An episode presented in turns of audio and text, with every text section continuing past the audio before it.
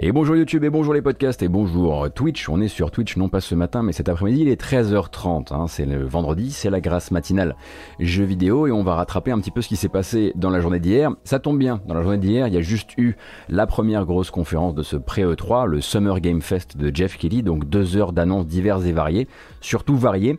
Euh, et à côté de ça, une journée de jeux vidéo qui a déjà été marquée par pas mal d'annonces, euh, par pas mal euh, de toutes sortes de, de prises de parole venant de différents acteurs de l'industrie qui préparent justement, justement aussi leur pré-E3. Et puis vu qu'avant bah, j'étais en train de me reposer, euh, forcément ça nous a fait beaucoup, beaucoup euh, de, ça nous fait beaucoup de news à rattraper ce matin.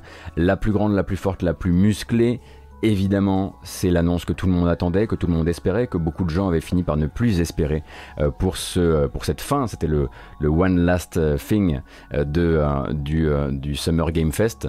Elden Ring, voilà, le From Software avec l'auteur du Trône de Fer et Bandai Namco, a été montré et a même été daté. Et pour ça, il y a une bande-annonce. Évidemment, on va pas passer à côté, hein, on va la regarder tout de suite.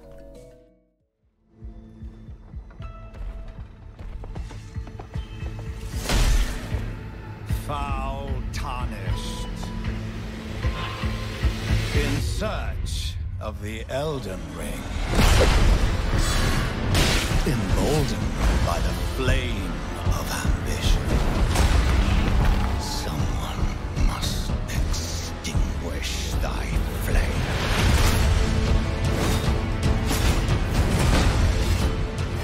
They will fight, and they will die.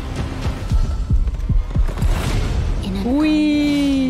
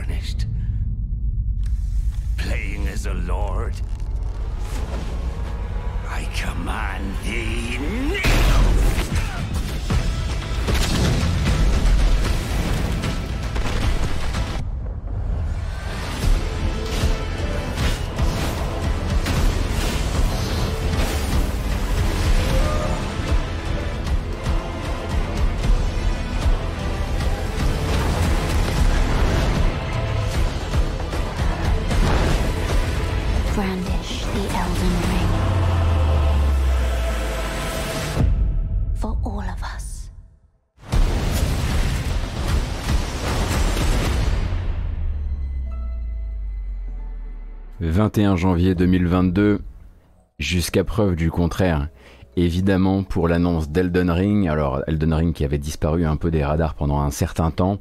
Euh, c'est ce que tout le monde attendait de la, du Summer Game Fest d'hier. Alors on est sur un jeu qui sortira sur PS5, PS4, Xbox Series, Xbox One et PC. Avec une mise à niveau, c'est déjà annoncé, gratuite si vous l'achetez sur console d'ancienne génération et que vous le prenez, vous voulez le récupérer plus tard sur euh, les nouvelles consoles. Bon, Évidemment, on est sur une accueil, un accueil euh, bah forcément morcelé. Il hein. euh, y a des gens qui s'imaginaient que ça allait être le moment pour From Software euh, d'aller vers autre chose d'un point de vue artistique. Euh, après, effectivement, ben, un, Bloodborne qui avait vraiment réussi lui à marquer vraiment la, la séparation avec Dark Souls, alors que là, effectivement, s'il est si l'univers n'est pas le même, s'il est plus, s'il est plus ouvert, s'il est beaucoup, voilà, s'il va changer en bien des endroits, il a cet aspect effectivement euh, royaume déchu, horreur gothique issu d'une espèce de high fantasy qui aurait été perverti, bah, qui rappelle forcément Dark Souls 4 avec une moustache.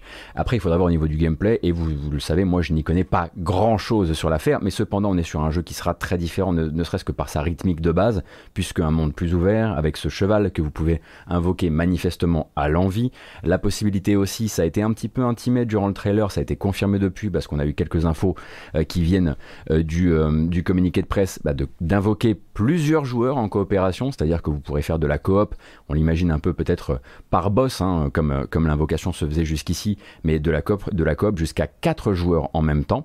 on ne sait pas pour l'instant si le jeu intégrera de l'invasion de parties comme ça pouvait être le cas pour Dark Souls, ils n'ont pas encore communiqué là-dessus.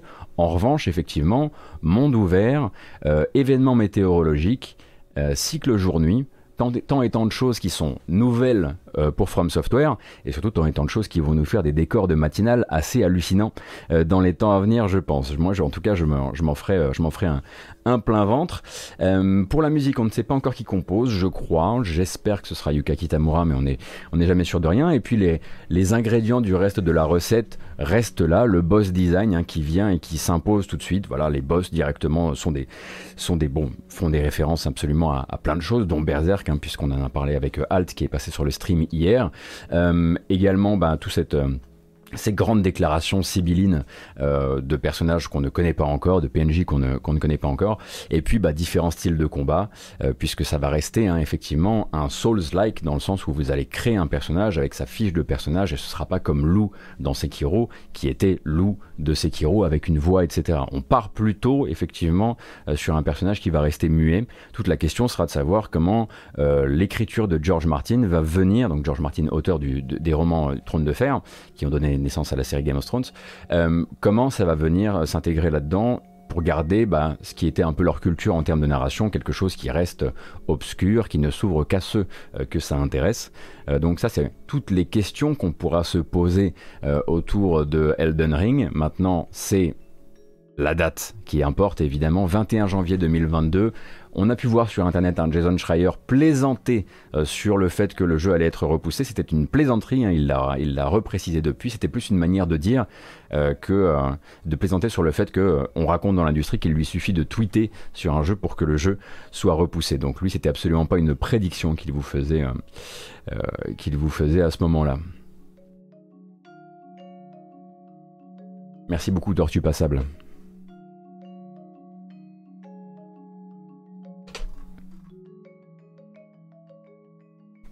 Miyazaki a dit que Martin a créé le lore et tout ce qui s'est passé des années avant les événements du jeu. Ouais, c'est un petit peu, euh, bah, c'est, euh, c'est ce dont on parlait un petit peu en live euh, hier, c'est la possibilité effectivement que que Martin ait surtout été là effectivement pour écrire un peu le le Silmarillion de cette histoire-là, quoi. Euh, c'est-à-dire vraiment voilà toute sa genèse et tout ce tout ce, enfin comment il est, comment il a, comment il est comment il est tombé en fait.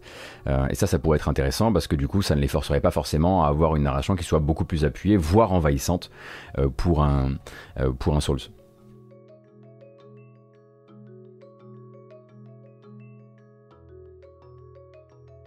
Tu pourras commencer un combat de boss de nuit sous la pluie et le finir avec le soleil qui se lève au fond. ouais, surtout si c'est moi qui joue, ça risque de prendre un, un certain temps, c'est vrai. On peut vraiment créer un personnage parce que l'on voit un perso d'une cinématique jouable. Bulldozer, en fait, j'ai l'impression que ce que tu peux créer, euh, c'est quand même euh, c'est euh, sa fiche de perso. Peut-être qu'il va garder cette, apparence, cette espèce de, de long, les longs cheveux filandreux blancs là, mais j'ai l'impression quand même que t'es quand même déjà libre de ta fiche de perso ou en tout cas de ton style de combat. Du coup, des armes que tu vas manier. Mais je pense que ça, ils vont encore le,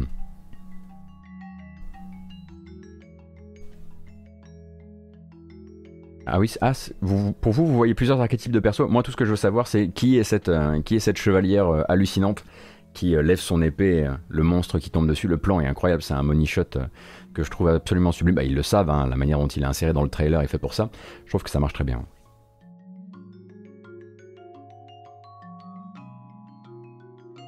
Après, c'est sûr que ça risque de vous, de vous changer, surtout, me changer moi aussi peut-être quand j'aurai réussi à rattraper mon retard.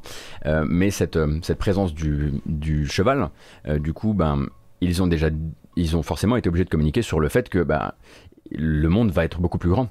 Euh, mais du coup, euh, le cheval, est-ce que c'est aussi euh, une espèce de, est-ce que ça devient un, un objet tout à fait magique qui vous permettra de, de partir du dernier feu de camp jusqu'au boss qui vient de vous rétamer sans vous retaper la fameuse le petit moment de euh, comment dire le petit moment de mémoire musculaire qui vous permet de euh, d'accéder à son arène. Apparemment, on incarnerait quelqu'un d'important ayant une destinée et pas un gars lambda. Tu veux dire quelqu'un qui devrait par exemple utiliser l'anneau, l'anneau de pouvoir? Je sais pas, hein, juste je, soulève ça comme ça parce qu'effectivement ils arrêtent pas de parler de bah, de l'anneau ancien et de et de et de- voilà de l'obligation pour le héros de, de le chausser à un moment.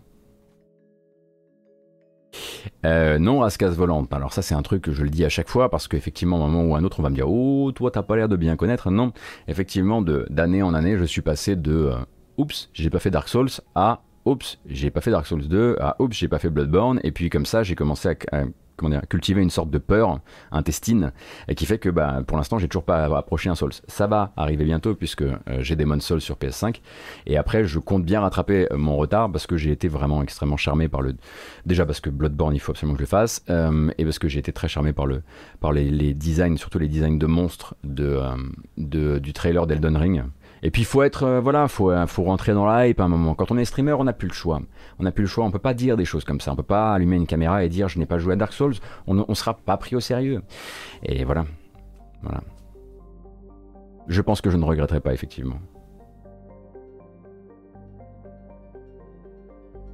Allez, on embraye, parce que je disais on va, on va aller vite, et puis finalement, on va pas aller vite. L'autre annonce, qui était euh, là plutôt en début de Summer Game Fest, c'était celle-ci, on était déjà un petit peu préparé. Ah bah dis donc, c'était pas voulu, hein, cette euh, concordance des mots. Donc Take-Two était là pour confirmer que son spin-off de Borderlands existe bel et bien, toujours développé par Gearbox, même si Gearbox a été racheté par Embracer avec la licence Borderlands, eh bien, ils ont trouvé un accord avec Take-Two pour pouvoir faire ce jeu qui ne portera même pas le logo Borderlands, mais qui s'appellera Tiny Tina's Wonderlands.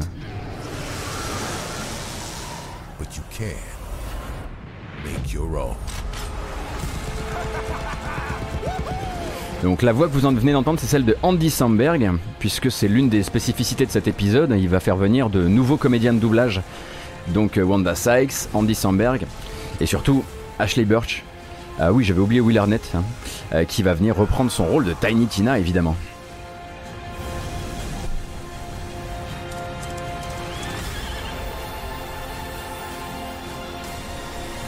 Évidemment les talons du cul, euh, sans quoi une référence de Borderlands n'est pas accomplie.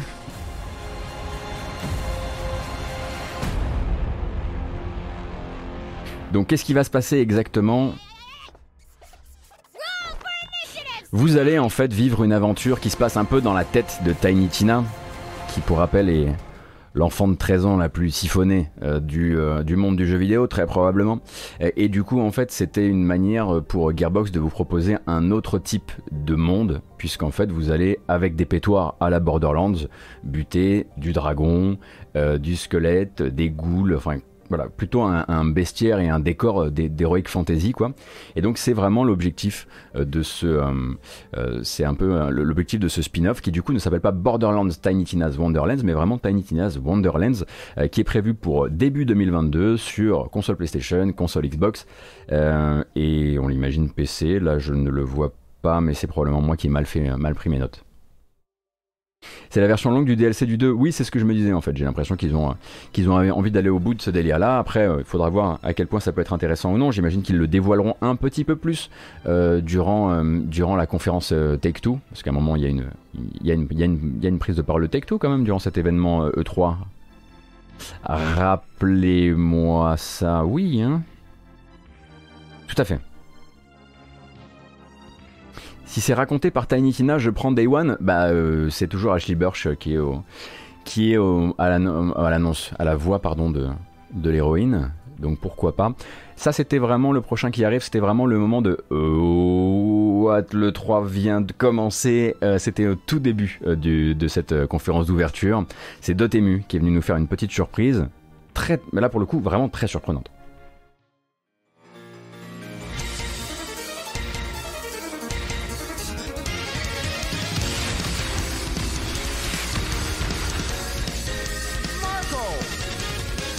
Ceux qui ont la mélodie dans l'oreille auront reconnu du Metal Slug. Et on est bel et bien sur un Metal Slug Tactics, édité par Dotemu, avec l'autorisation de SNK, et développé également en France par Leikir Studio.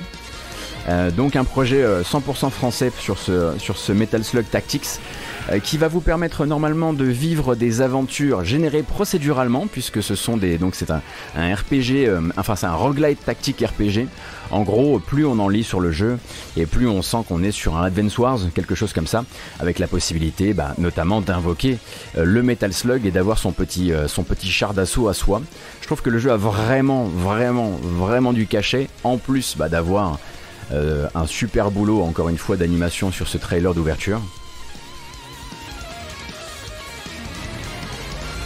Et c'est un jeu qui sort d'abord sur PC. Il a été annoncé d'abord sur PC. Pour les autres plateformes, peut-être. hein.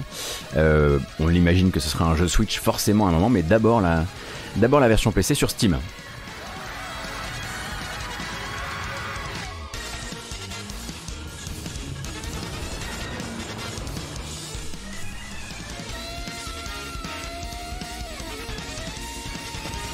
Et pas de date.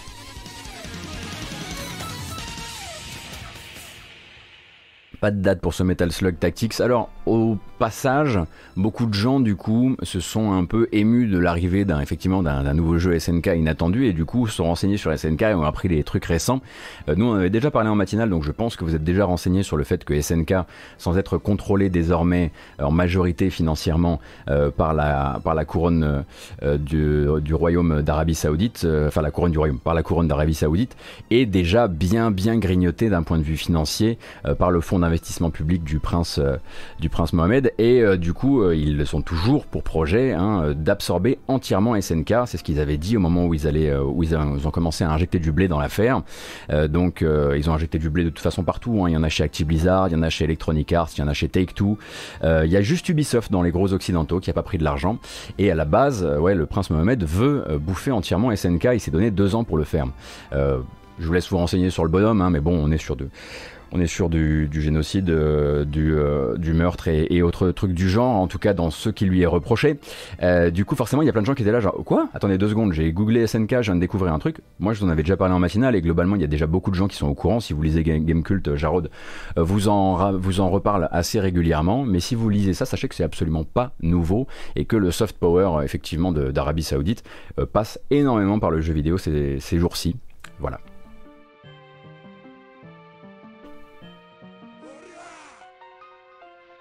Ah bah Oversize Ghost, euh, tu vois, j'ai pas lu sur le sujet, mais si tu me dis par exemple qu'il a des parts dans Twitch, je suis pas surpris non plus, non.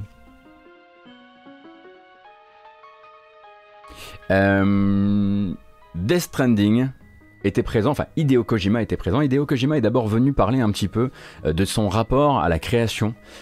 Lui qui aimait justement utiliser des éléments du réel et ajouter un, comment dire, une petite touche de too much. On a trouvé un Hideo Kojima plutôt fatigué. Euh, clairement, on sent que ça a été euh, curieux pour lui de créer avec Death Stranding un jeu qui, par certain de, certaines de ses thématiques, notamment l'éloignement des êtres, est devenu un peu prophétique. Euh, et je pense que, comme beaucoup de gens qui créent de la fiction et de la fiction d'anticipation, il doit être un peu dérouté en ce moment de se retrouver dans un monde où, bah voilà, euh, Cyberpunk, quand on joue à Cyberpunk, on se dit ouais, pff, c'est plus d'anticipation, ça fait même plus peur, c'est un peu. euh, c'est un peu nos journées euh, de voilà. Euh, et en fait, on sent que le gars est actuellement en train de se dire comment je vais faire demain un jeu qui, qui, qui continue à, passer des messages de société euh, sans qu'il se confonde trop avec le réel. Et je pense que ça a été un truc assez curieux pour lui. Donc il est sur un nouveau projet, il en parle pas pour le moment. Et et globalement, il dit juste que voilà, il voudrait que ça soit à la fois, effectivement, le syndrome South Park. il voudrait que ça soit à la fois porteur d'un message, mais en même temps un peu plus fun parce que peut-être que effectivement avoir fait un avoir fait un jeu sur avoir fait un jeu sur les gens obligés de rester chez eux euh, à l'époque et de l'avoir sorti à l'époque où les gens étaient obligés de rester chez eux, c'était quand même très curieux.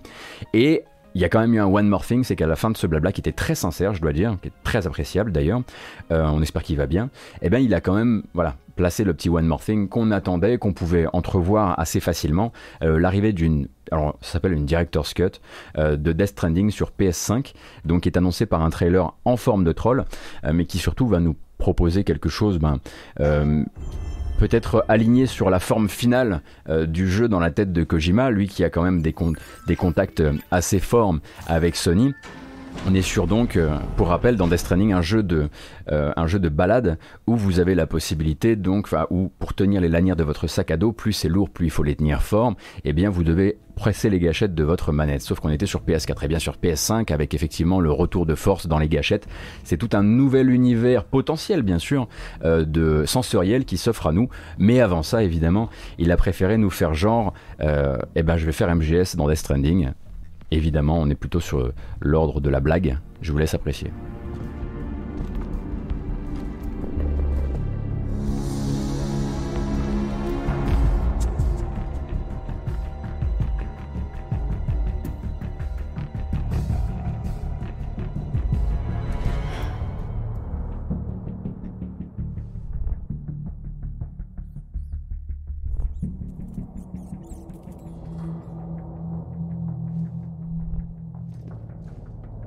Donc là, c'est Ludwig Forcel, le compositeur sur Death Stranding et sur MGS5, qui fait vraiment une musique à la manière de Metal Gear.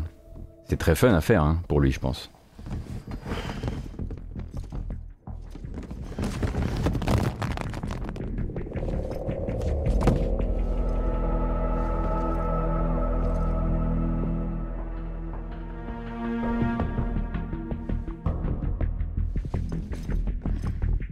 Alors c'est volontairement très long, ce qui nous permet nous de blablater pendant ce temps-là. Euh, on imagine que cette Director's Cut, ce sera l'occasion effectivement d'intégrer ces nouvelles features, et très, très probablement pour Kojima de rajouter les trucs qu'il n'avait pas réussi à ajouter.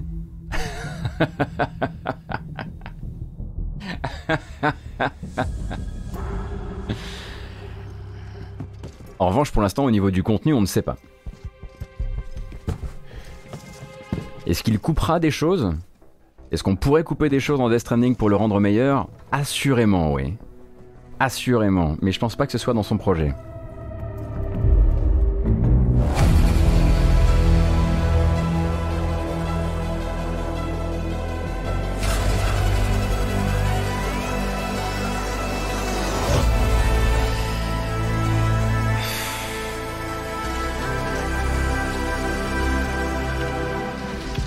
Le remix là, il était fort très très fort. Il m'a fait, euh, voilà, j'ai eu le, vrai frisson qui marche bien.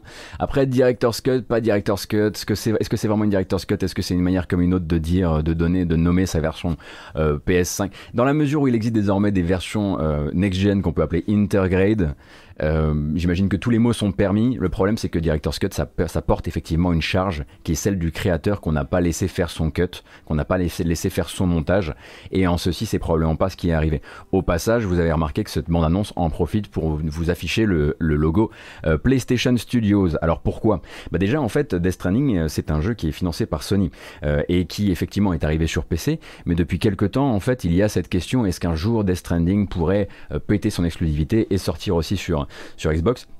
Et c'est le moment pour Sony de simplement dire, bah là en fait PlayStation Studio, euh, enfin en l'occurrence, en l'occurrence, euh, enfin c'est pas PlayStation Studio qui a écrit, c'est PlayStation Games, non ou PlayStation. Euh... Attendez, il faut que je revoie. Si, si c'est PlayStation Studio. Euh, et en fait, c'est juste une manière pour Sony de dire, je crois que vous avez pas bien compris notre communication, mais en fait, il est, il est à nous le jeu. C'est pas parce que le studio est pas à nous qu'il est pas à nous le jeu.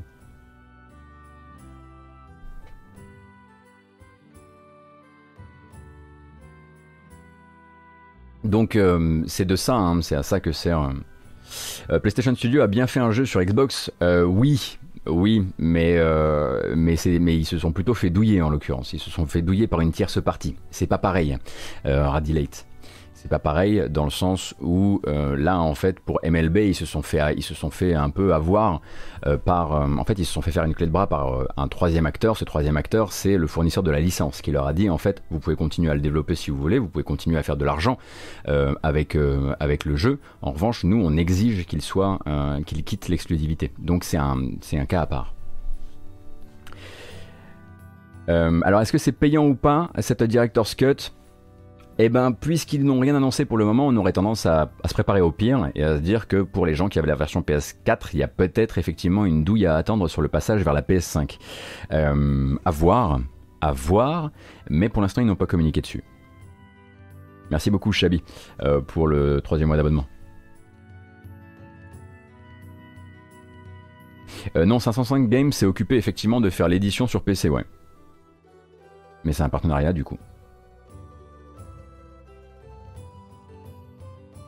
Alors, au passage, Jeff Goldblum était là. Me demandez pas pourquoi, hein. c'est normal. Jeff Goldblum, il est associable à quoi actuellement en termes de, en termes de licence, si ce n'est pas les Gardiens de la Galaxie? Non, même pas les Gardiens de la Galaxie. Thor.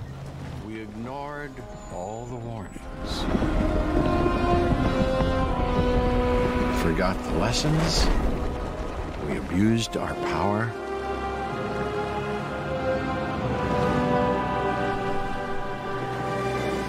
We played with genetics like, uh, like it was a toy.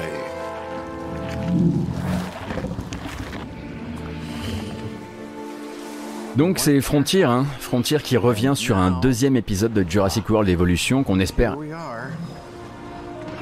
Meilleur que le premier. Donc jeu de gestion de parc. different world.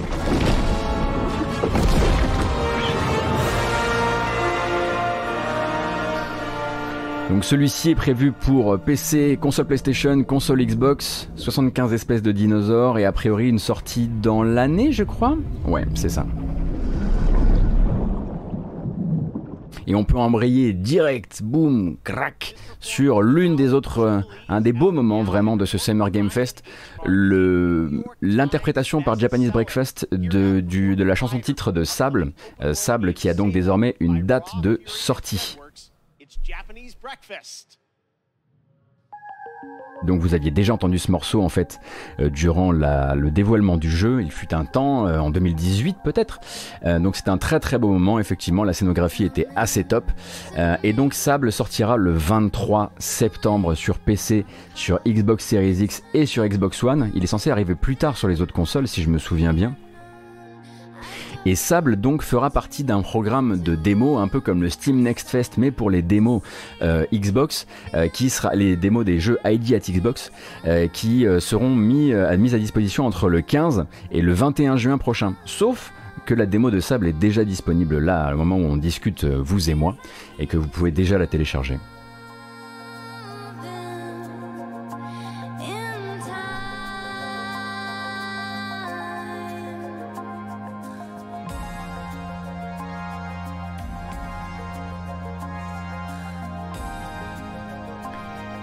Donc on va pas se regarder toute la bande annonce évidemment hein, parce que là c'est le clip en entier, mais c'était vraiment un chouette moment de conférence pour le coup Euh, et c'était bien fait et c'était pas gênant.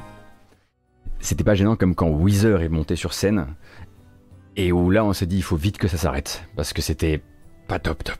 Et en plus, voilà, ils étaient juste là parce qu'ils font la chanson titre de Wave Break, un jeu de bateau, bof. Euh, on n'était pas très très intéressés euh, par, euh, par leur, leur prestation en tout cas. En tout cas, c'est pas ce qui nous a fait, euh, ce qui nous a fait rester. Il y a eu un petit moment musical aussi avec le Sonic euh, Symphonique qui est venu euh, voilà passer un tout petit segment de ce qui sera de ce qui fait partie en fait du Summer Game Fest. Il va y avoir hein, le concert Sonic pour les 30 ans qui aura lieu si je ne m'abuse le 23 juin, quelque chose comme ça. Et dans la foulée, on est passé sur d'autres annonces parce qu'il y a eu beaucoup beaucoup d'annonces. Je vous ai gardé qu'une partie hein, parce qu'il y a eu beaucoup beaucoup plus de jeux, il y a plus de 30 jeux en tout cas qui ont été montrés euh, durant cette euh, durant ces deux heures de conférence. La sortie donc d'un deuxième épisode à la série, à ce qui est désormais une sortie, une série pardon, euh, Salt and Sanctuary. Maintenant c'est Salt and Sacrifice. Alors c'est pas beaucoup beaucoup plus joli que le jeu d'avant, euh, mais c'est toujours euh, du Metroidvania à tendance un peu sadique euh, et c'est toujours prévu donc euh, prévu sur PC, PS4, PS5 avec aucune date pour le moment. Il y a un peu plus de couleurs que dans euh, que dans Salt and Sanctuary, c'est vrai. Mais au niveau de la technique, de l'anime, etc., c'est toujours à l'ancienne.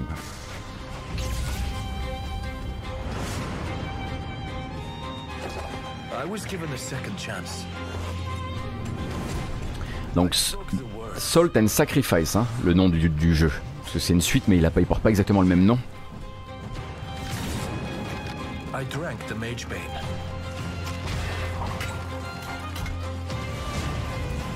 Pour l'instant, pas annoncé sur Switch a priori. I live now only to hunt mages.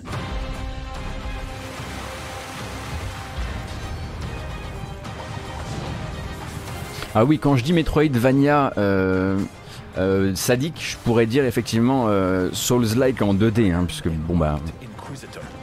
Souls c'est quand même Metroidvaniesque par essence. Si vous m'arrêtez si je me trompe.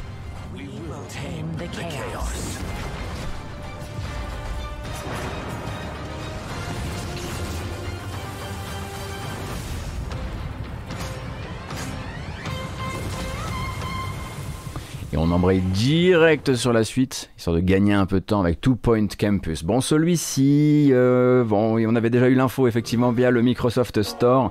Donc Two Point Studio, les créateurs de Two Point Hospital sont partis désormais sur le monde de l'université et du campus avec évidemment toujours avec leur partenaire Sega, hein, ça ça n'a pas changé.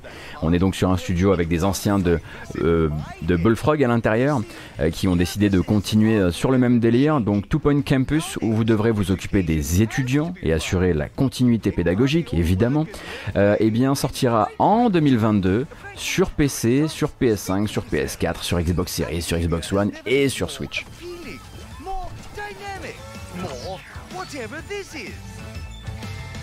Est-ce que ça vaut le coup Two Point Hospital? Oui. C'est un peu facile, mais oui.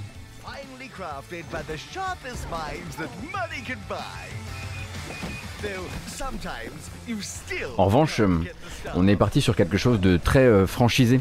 Euh, et au demeurant, bah, vous allez devoir, bah, ça va être exactement la même DA. Il risque d'y avoir pas mal d'assets que vous allez reconnaître d'une manière ou d'une autre. mais le studio avait annoncé dès le départ que en fait, Two Point Hospital était le premier jeu de l'univers Two Point County, donc le comté de Two Point, et qui voulait faire d'autres jeux de gestion euh, dans, le même, dans le même délire, avec le même moteur euh, et avec des inspirations communes.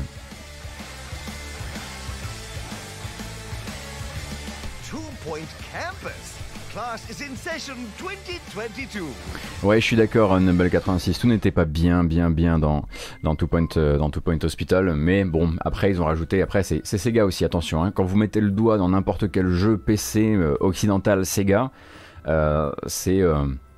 on va essayer d'avoiner quand même un maximum sur les DLC. C'est pas. C'est pas le paradoxe interactif japonais, non, mais voilà, ils peuvent être un petit peu, ils peuvent avoir, ils peuvent être un peu gourmands quoi.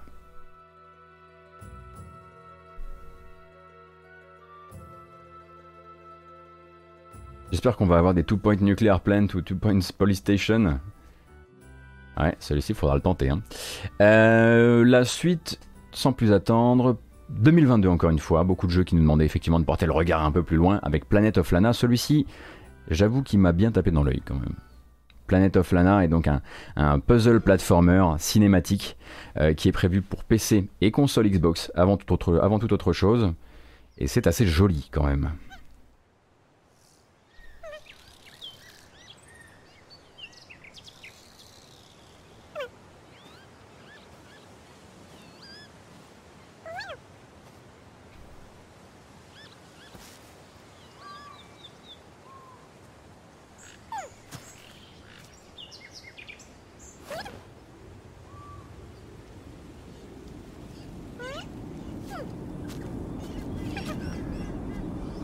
Non. Encore.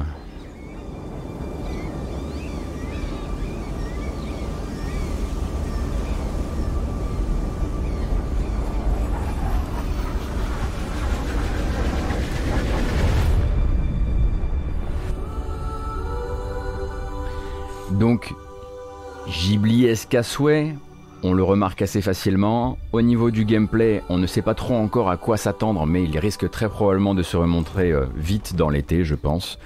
Avec de la chance, ce serait peut-être un des jeux qui serait montré via une démo durant le ID at Xbox, euh, qui aura lieu du 15 au 21 juin. On, peut, on peut l'espérer, y croire peut-être?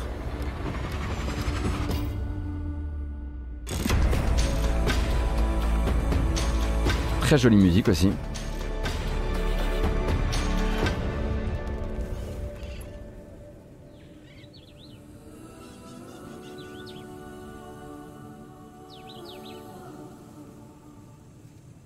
Un petit peu de, un parallax porn, tranquillement. Ça, fait, ça fait toujours plaisir. oui, effectivement, il y avait encore une araignée, navré hein, pour, pour nos arachnophobes, on vous embrasse. On sait que pour vous, le, jeu vidéo, c'est pas facile. Euh, donc celui-ci s'appelle Planet of Lana et est attendu pour l'année prochaine. Euh, et on a vite euh, embrayé sur un autre jeu peut-être il était avant, il était après, je sais plus. Euh, mais euh, forcément, il y avait il y avait l'instant Cocorico durant cette présentation du Summer Game Fest, avec euh, la présence de Endless Dungeon, qui est donc un spin-off, on va dire, de Dungeon of the Endless. Imaginez Dungeon of the Endless, sauf que vous seriez en contrôle direct de vos personnages et vous joueriez en coop avec vos amis.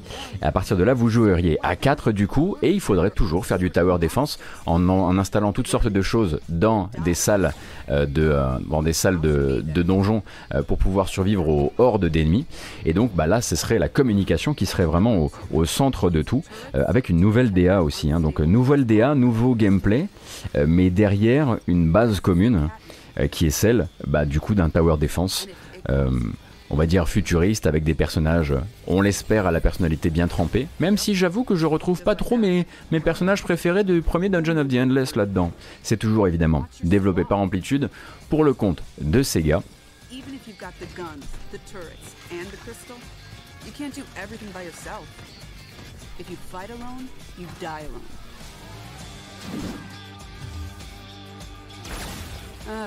C'est limite plus une suite à Dungeon of the Endless qu'un spin-off. Ouais, je disais spin-off parce que, parce que changement, de, parce que changement de, point de vue quelque part. Pour l'instant, le jeu a l'air d'être vraiment tourné vers la coop, et en ceci, je ne sais pas du tout si c'est un jeu jouable en solo. hein.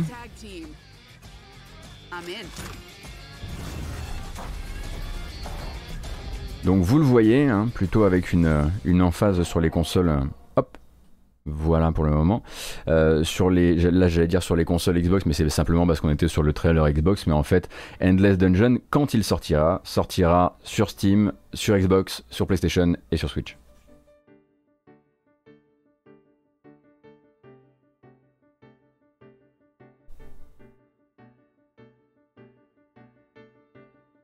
Pouvez désactiver le- les, sous-titres de manière euh, pérenne en, fouillant du côté de, Better TV Twitch, qui vous permet de faire de la désactivation de tous les plugins euh, Twitch.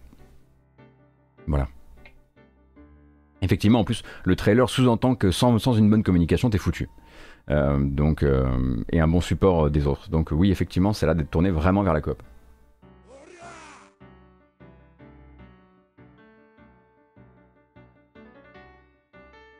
Euh, Hello, du coup, tu vas faire des grâces matinales le 3 chaque jour. Est-ce que tu vas mettre les replays des lives et des matinales ou bien c'est au feeling J'avais pas pigé que tu continuais les matinales pendant le 3. Désolé si t'as déjà répondu. Il y a pas de souci, c'est mieux qu'on fasse un point. Euh, ce que je vais faire, c'est que je vais essayer là, euh, je vais prendre du temps tout à l'heure ou même ce soir hein, avant d'aller me coucher, de vous préparer un planning de ce qui viendra entre les moments où on, a déjà rendez-vous ensemble pour les présentations en elles-mêmes. J'aimerais bien réussir à faire des débriefs, même si des débriefs un petit peu plus rapides, qui prennent un petit peu moins de temps. Euh, mais pour ça, il faut que je vois un petit peu, que je prenne un peu la température en termes euh, d'énergie. Mais j'aimerais bien effectivement vous proposer, euh, vous proposer peut-être qui sait un truc demain. Dimanche, ça risque d'être plus difficile, mais lundi pourrait être une bonne manière, en tout cas, de faire un, point sur un point sur dimanche. Donc là, au doigt mouillé, je dirais qu'on pourrait faire un truc. samedi, c'est pas la peine. Ou alors si, il faudrait faire une matinale, quoi. Mais quoi qu'il arrive, on fera un point lundi. Ça c'est sûr, on fera un point lundi. Peut-être pas, à 9h du matin en revanche. hein. Peut-être qu'on fera plutôt une grasse mat. Bref, je vous ferai un planning et il sera posté euh, à l'endroit habituel. Exclamation agenda pour voir le planning. Nous, on peut continuer tranquillou et continuer hein, justement euh, avec euh, une annonce qui n'était pas celle d'une bande-annonce, mais une présentation d'une ouverture de studio. En gros, l'une des rares croquettes prêtées par Sony à cette conférence, qui, qui est restée finalement plutôt discret hein, quelque part, c'était l'ouverture d'un nouveau studio, donc un nouveau PlayStation Studio. Enfin, oui, un, nouveau studio qui s'appelle Deviation, euh, monté par des anciens de Treyarch, donc des anciens de la série Call of Duty, qui eux vont travailler sur une exclusivité PlayStation, un triple A. Ils sont déjà une centaine d'employés à travailler sur le jeu pour le moment. On ne sait pas trop sur quoi ils travaillent. Tout ce qu'ils disent, c'est qu'ils sont, euh, sont en mission et que cette mission, c'est de repousser certaines limites, notamment techniques. Euh, donc voilà. Euh, J'avoue que euh, pour l'instant, on n'a pas grand-chose à se mettre sous la dent, mais il faut simplement se dire qu'avec les autres, euh, avec les autres studios comme celui de Jade Raymond hein, qui travaille donc euh, sur un sur une exclusivité PlayStation de chez Haven Studio, le studio qu'elle a monté, les anciennes Bungie qui ont monté Firewalk, qui travaillent eux aussi euh, Firewalk non pas Firewall, qui travaillent eux aussi sur un shooter AAA euh, multijoueur pour Sony. Mais ça fait partie de ces studios qui sont effectivement partenaires et donc le nouveau partenaire, c'est des anciennes Treyarch qui feront très probablement hein, un jeu de golf ou un dating sim. Il y a quand même de grandes chances qu'ils fassent du, FPS. Euh, ah, c'est marrant que, certains aient, pas aimé leur intervention. Je les ai trouvés très vrais, ces mecs-là. Et effectivement, au début, ils étaient là pour. euh, voilà, ils, étaient, euh, comment dire assez, assez sûrs de leur jeu, mais à un moment, on a vu à quel point ils étaient stressés et, et du coup attachants, quoi, je trouve.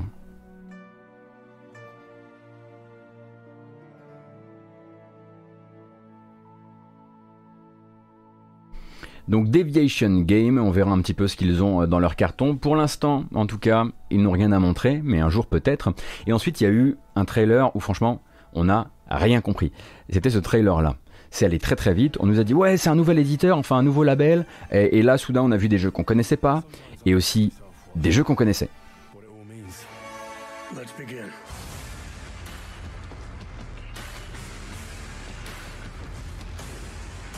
Il s'agit d'un nouveau label qui rejoint euh, un pool d'éditeurs déjà bien cousins entre eux, euh, puisque ça se, ça se passe en fait chez Embracer.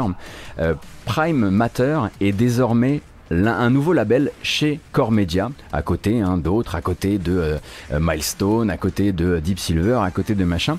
Et Prime Matter va s'occuper désormais de labelliser euh, certains jeux à sortir ou déjà euh, sortis euh, dans les euh, temps à venir. Donc c'est pour ça que dans le trailer on voit apparaître Outward qui existe déjà, Mountain Blade 2 qui existe déjà, Kingdom Come Deliverance, hein, c'est pas le deuxième, c'est toujours le premier qui apparaît ici.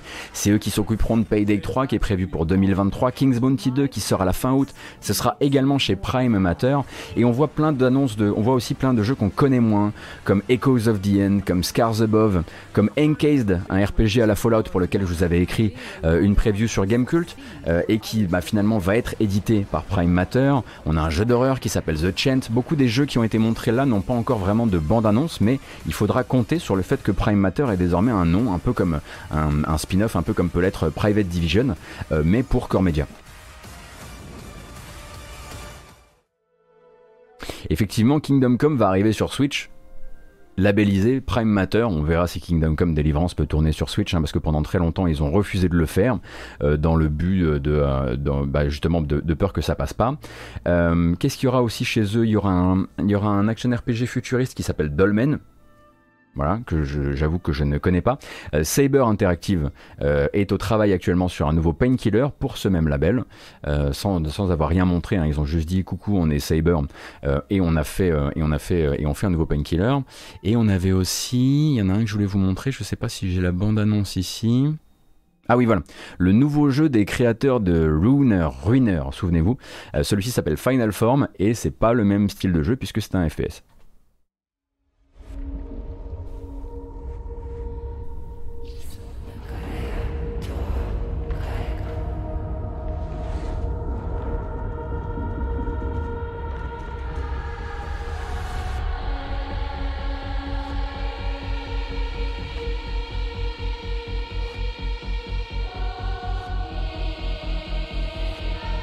Faut aimer Kenji Kawai, mais moi j'aime Kenji Kawai, alors je suis heureux.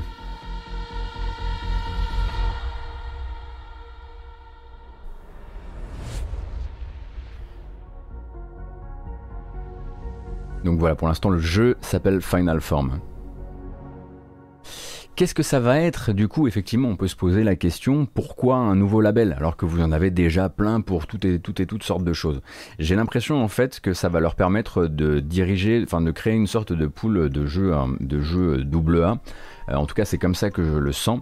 Et peut-être de se dire bon voilà, Deep Silver sera peut-être un petit peu plus du triple A, euh, Prime Matter ce sera peut-être le double A et du coup cette, approche un petit peu justement euh, ben, Private Division. Mais le but c'est simplement de diviser encore plus et d'éditorialiser un peu plus les créations et tout ce qui sort de chez THQ Nordic, Core Media et le groupe Embracer au global. Très honnêtement, c'était une annonce qui était assez mal faite et on n'a pas encore bien compris de quoi il s'agissait, mais ce soir, durant le Core Prime Time, vous pouvez partir du principe que Prime Matter ce sera le sujet. Et les jeux Prime Matter qu'on a regardé là, qu'on a vu passer un petit peu en supercut, ce sera le sujet. Parce que quand ils disent, quand Core Media dit euh, on vient euh, sans Dead Island 2, on vient sans, euh, on vient sans euh, Kingdom Come peut-être, mais euh, on vient euh, sans Saints Row. Euh, on vient aussi évidemment sans Time Splitters parce qu'on vient de débuter le développement d'un nouveau Time Splitters mais on n'a rien à montrer, c'est qu'ils vont nous montrer effectivement toute la production et tous les autres jeux, ces jeux encore peu connus, euh, qui font partie de ce label. C'est à 20h tout à fait. Euh, c'est à 20... euh, non, c'est à 21h. Nous à 20h on sera sur le Tribeca je crois. Attendez, je vais regarder ça. Voilà, 20h à 21h nous on sera sur le Tribeca Festival et de 21h à 22h on sera sur le Core Prime Time.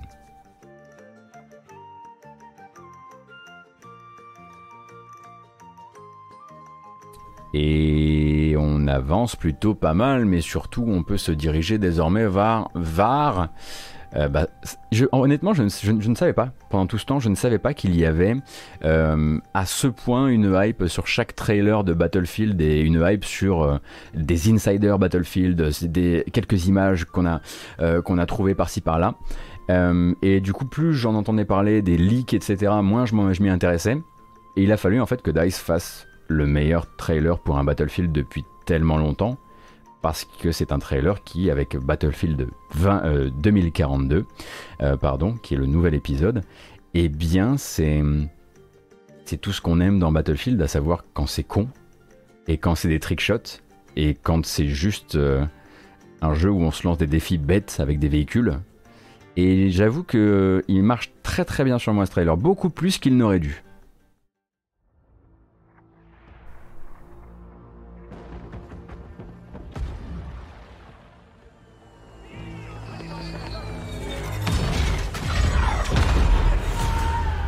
Attention, je vous préviens, on est parti pour 5 minutes, hein, comme ça.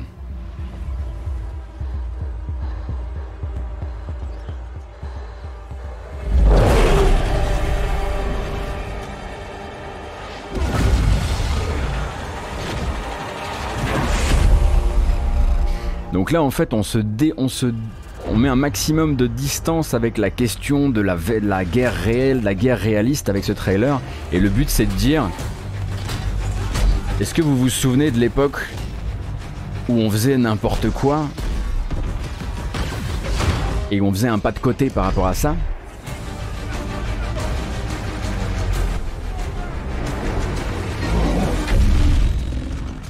Là, par exemple, cette situation de jeu là qui va être montrée, on l'a tellement, je veux dire d'un point de vue engagement militaire, elle n'a aucun sens, mais on l'a tellement vécu en jeu.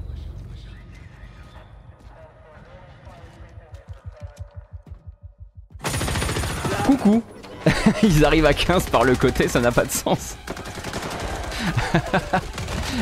C'est tellement, tellement un truc qui ne peut arriver que dans le jeu et qui du coup est en, voilà, est en pur décalage avec euh, l'espèce de, réalisme, euh, de doctrine militaire réaliste. Et tout va être comme ça hein, d'un bout à l'autre du trailer.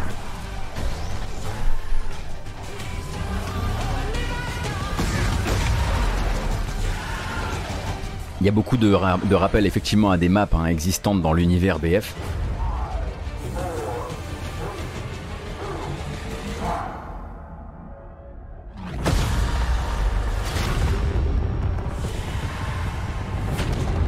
Là, il y a littéralement un mec, dont son but c'est juste, c'est juste, il évitait des mecs en voiture, quoi. Et ça aussi, c'est vraiment des vrais, c'est des vrais, voilà, juste des mecs qui dogfight entre des, qui dogfight entre des immeubles avec les deux hélicos qu'ils ont réussi à choper avant tout le monde. C'est un vrai hommage aux fans en fait. C'est un vrai euh, hommage à, euh, ce truc-là et peut-être aussi que c'est une manière comme une autre de se défaire des, des débats, euh, classiques, même si bon, ça reste un jeu de guerre. hein. Mais j'ai trouvé très très réussi ce trailer, vraiment. Donc ce qu'on sait, c'est que le jeu va également eh, va faire un petit pas de côté d'un point de vue de ce qu'il est capable. On l'a tous fait ça. Vous savez très bien ce qui va se passer, on l'a tous fait.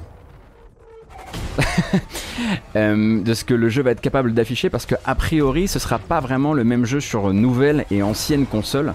Sur nouvelle console et sur VPC vous pourrez jouer à 128 joueurs par carte, un nouveau record pour la série, alors que sur console d'ancienne génération vous serez limité à 64, euh, donc 32 versus 32, auquel cas euh, vous pourrez avoir des, variantes de maps plus petites. Allez Ça aussi on a tous voulu le faire.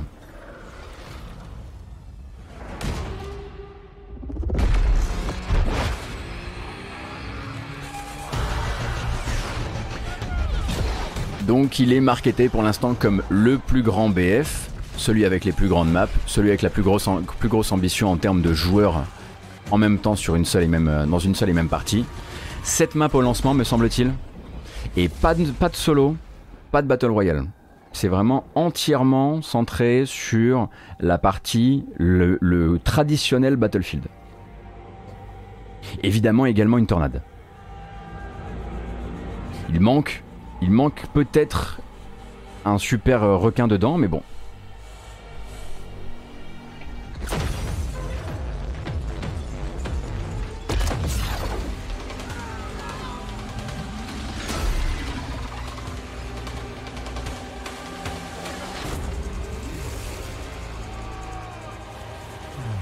Mieux qu'une tornade du wingsuit dans une tornade. Ouais. Putain, mais le tuk-tuk, il était tout neuf là.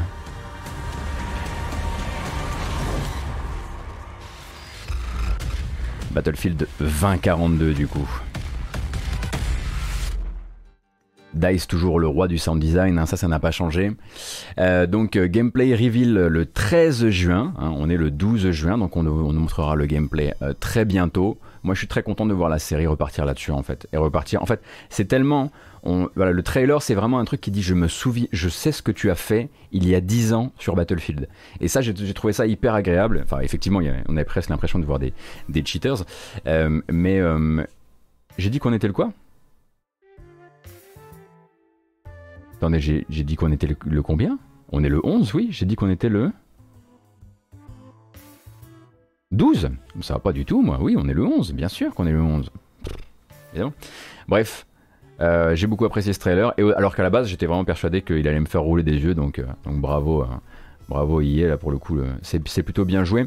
Euh, dans les prochaines euh, dans les prochaines infos, ou en tout cas les, les infos qu'on a chopées hier, forcément cette question, cette question euh, qui a été posée un petit peu par pas mal de gens durant ce Summer Game Fest, mais où est Annapurna et surtout où est ce foutu DLC de Outer Wilds? Puisqu'on sait qu'il a été repéré à la certification. Oui, il va y avoir un, DLC pour Outer Wilds. Maintenant, Annapurna nous dit on sera peut-être là, par-ci par-là, on sera effectivement donnez-nous rendez-vous à telle ou euh, à telle ou telle conférence où on vous remontrera un petit truc. Mais d'abord, sachez qu'on va faire notre propre événement estival. Il va falloir être un petit peu plus, euh, voilà, il va falloir être patient parce que ce sera fin juillet. Et donc fin juillet, oh il est là, Stray, le petit chat. Artful Escape sera là également. Artful Escape, ça fait des années. Solar Ash, qu'on a revu hier soir, sera également présente durant cette Annapurna Showcase.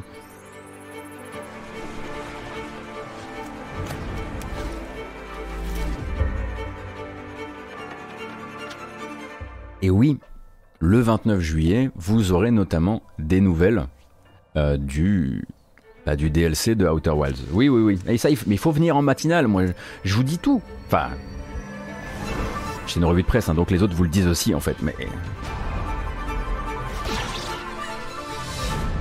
et donc quelques toutes petites euh, informations, en tout cas quelques petites images de gameplay de Stray. On rappelle Stray, donc le jeu de le jeu d'exploration cyberpunk euh, dans les dans les patounes d'un d'un chat euh, qui est développé à Montpellier et qui avait été qui avait été présenté chez Sony l'année dernière et qui du coup bah, là va se remontrer le 29 juillet lors du rendez-vous donné par, par Annapurna qui pourra effectivement en, en profiter pour parler aussi de 12 minutes même si 12 minutes je crois qu'il va apparaître au PC Gaming Show Euh, enfin voilà. On, pourra on ne sera pas obligé d'attendre la rentrée pour avoir des nouvelles de ce DLC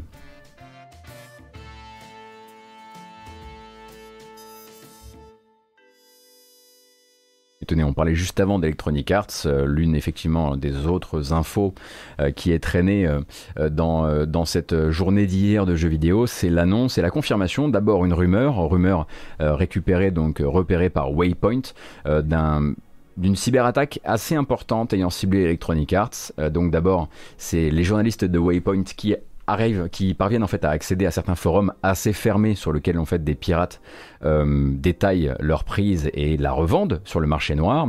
Et c'est là en fait qu'ils découvrent que euh, Electronic Arts aurait donc été à coup et fort fort, hein, euh, c'est-à-dire qu'on parle là de se faire voler l'intégralité du code source de FIFA, FIFA 21, euh, ainsi que le code qui régit les serveurs de matchmaking en ligne d'Electronic Arts, ainsi également que l'intégralité, ou presque, euh, du moteur Frostbite. Donc le moteur Frostbite et ses outils périphériques, on parle du moteur propriétaire d'Electronic Arts, qui est utilisé notamment sur FIFA, euh, mais aussi euh, sur les productions Battlefield, aurait été entièrement entièrement euh, barboté euh, par, euh, par des hackers, hackers qui seraient donc allés effectivement en plus de ça vendre tout ça sur le marché noir en ligne avec des différents frameworks de développement qui ont été captés en tout 800 gigas de données. Euh, 800 gigas de données pour lesquelles en fait Electronic Arts n'a pas fait de chichi. Ils ont regardé la liste, ils ont regardé ce qu'ils venaient de découvrir de leur côté en termes de, vol, et ils ont confirmé à Waypoint que c'était vrai. Donc effectivement, ils préfèrent en fait dire publiquement oui, on vient de se faire euh, tirer euh, le Frostbite ainsi que FIFA 2021, plutôt parce que ça leur permet surtout de dire mais vous voyez, ce qu'ils voulaient c'était ça. et donc pas les données personnelles de nos joueurs. Donc ils sont obligés à un moment de voilà lâcher ce lest là parce que s'ils ne répondent pas, les gens vont commencer à dire attendez s'ils se sont fait tirer le frostbite et nos données personnelles alors. Donc là, Electronic Arts est obligé effectivement de céder ce truc-là et de le dire publiquement, de confirmer que c'est arrivé. Donc ils le disent déjà, euh, les données personnelles des joueurs a priori n'étaient pas la cible et n'ont pas été compromises, et ils sont déjà en train de collaborer avec les autorités euh, pour essayer d'aplanir la situation. Et quand je dis aplanir la situation, je vais évidemment dire aplanir les gens responsable de cette situation, parce qu'il risque de passer effectivement d'un point de vue légal un sale quart d'heure euh, s'il venait à être, euh, à être chopé. Euh, donc bah, là, on est dans les premiers jours, hein, donc on, est, sur le moment où fleurissent des posts sur des forums bien, voilà, bien balisés et assez difficiles d'accès, qui vendent littéralement ce contenu. Donc c'est assez massif pour Electronic Arts. Euh, quelque part, on doit se dire qu'ils doivent au moins souffler et se dire, dire qu'on aurait pu être en train de gérer un E3 à ce moment-là. Eux, leur E3 sera en juillet, hein, leur EA Play Live sera en juillet, donc ils peuvent s'occuper globalement juste des reveals liés à Battlefield et s'occuper de cette situation extrêmement critique euh, sans avoir à gérer en plus une, une conférence.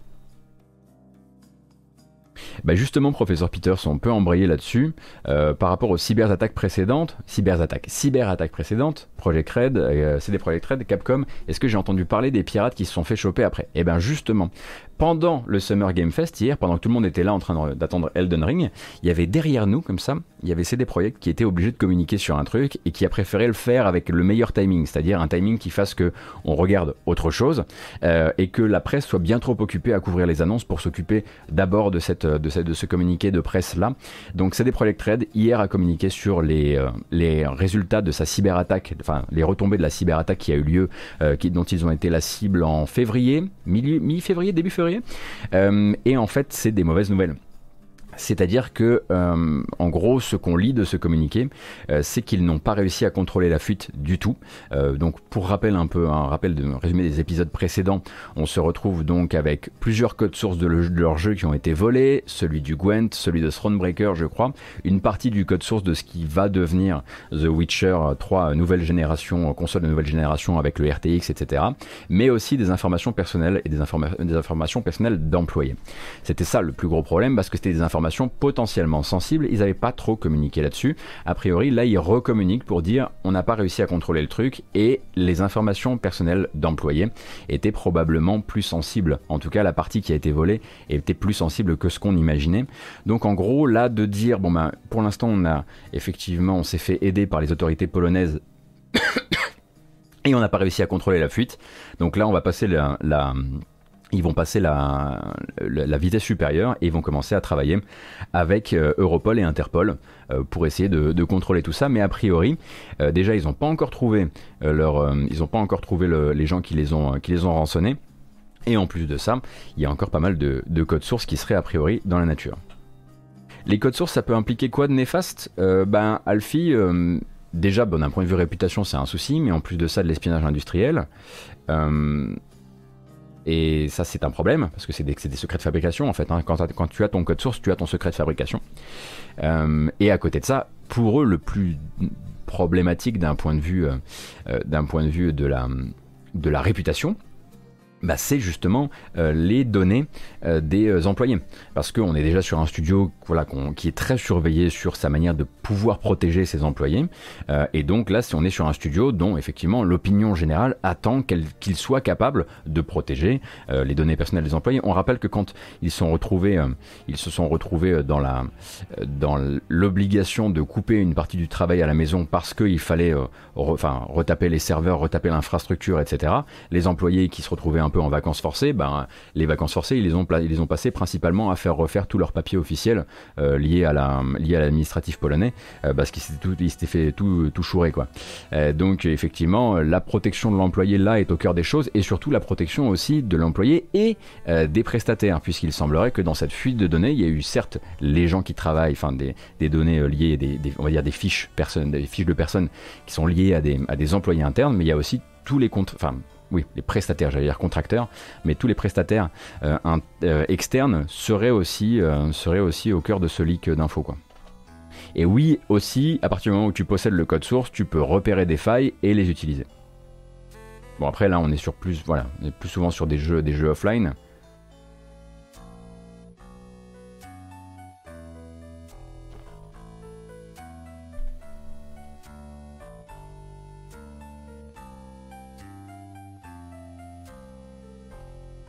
Et vu que Gotos a visité les locaux, il y a potentiellement des infos de Gotos qui ont leaké. Bah. C'est vrai que j'avais même plus pensé. Euh, c'est vrai que j'avais plus du tout pensé, mais effectivement, à un moment ou à un autre, j'ai signé un papier avec eux pour aller visiter leur, euh, leur, euh, leurs locaux. En même temps, je leur ai pas donné grand chose. honnêtement, euh, il y avait euh, l'adresse de, mon bureau, euh, l'adresse de mon employeur. Tout, était, tout est lié à tout ce que vous signez. euh. J'ai visité les locaux de CD Projekt euh, à Varsovie euh, au moment du lancement de Stormbreaker.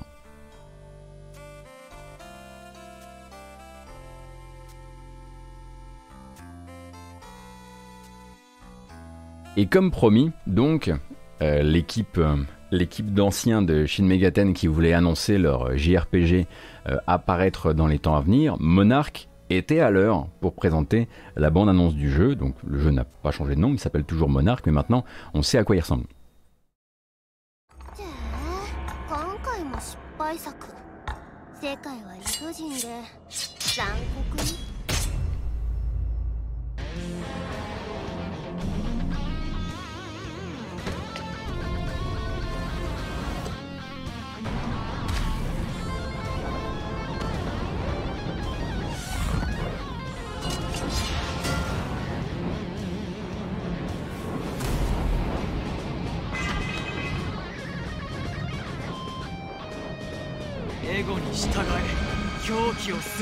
Donc là, la vibe Megaten, on l'a plutôt bien, je pense.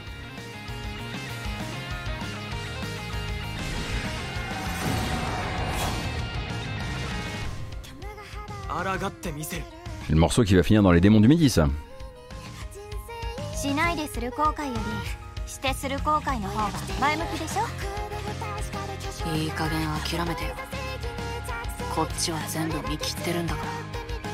私は安心安全な女誰にも迷惑をかけるつもりはない俺が俺の顔張って何が悪い俺の価値を刻め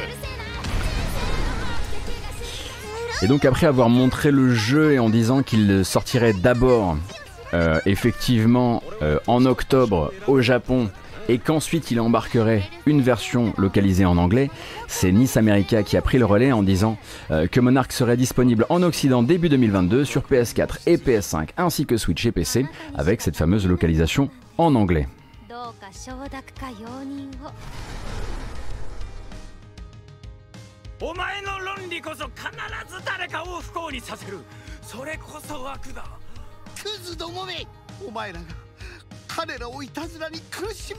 Je vous laisse un petit peu de voilà, un petit peu de fin de trailer comme ça si vous voulez vous, vous le rattraper de votre côté, vous pouvez le rattraper avec la version anglaise parce qu'il y a déjà un sous-titrage anglais qui est sorti.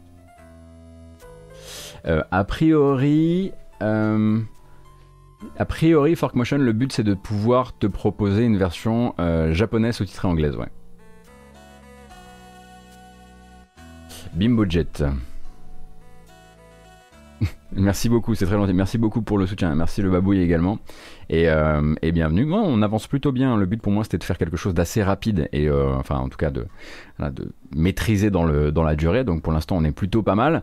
On va parler d'un. Avant de parler de Microsoft et des prises de parole importantes qu'ils ont, qu'ils ont eues en amont de leur conférence 3, le but étant de mettre un petit peu euh, le côté stratégique et business de côté, on va parler d'un leak. Ah, voilà. Encore des leaks Oui, non. C'est pas la Switch Pro. C'est pas, la- Switch Pro, mais en même temps, le, le 3 n'a pas encore commencé. Euh, un leak, donc, qui, s'il était réel, et si on peut faire confiance au leaker en question, euh, qui a plutôt un bon pédigré, me rendrait fou de joie. Vraiment, je vous le dis, mais vraiment fou de joie.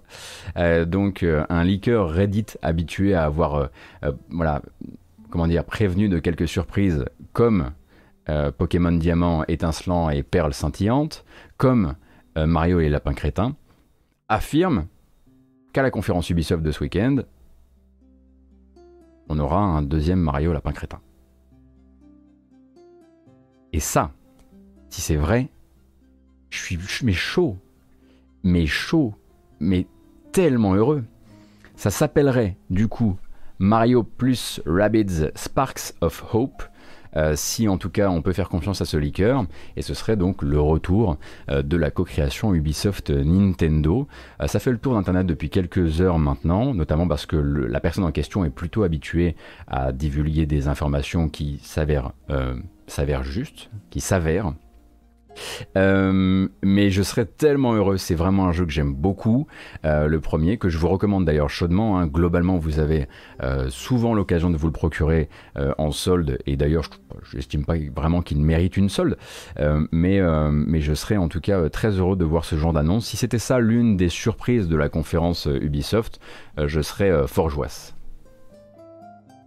Donne-moi un leak sur F0 STP. Bridozor, je ne peux pas faire ça, je suis navré. Donc, euh, donc ouais, euh, j'avoue que Mario Lapin Crétin Sparks of Hope, euh, si ça pouvait être une réalité.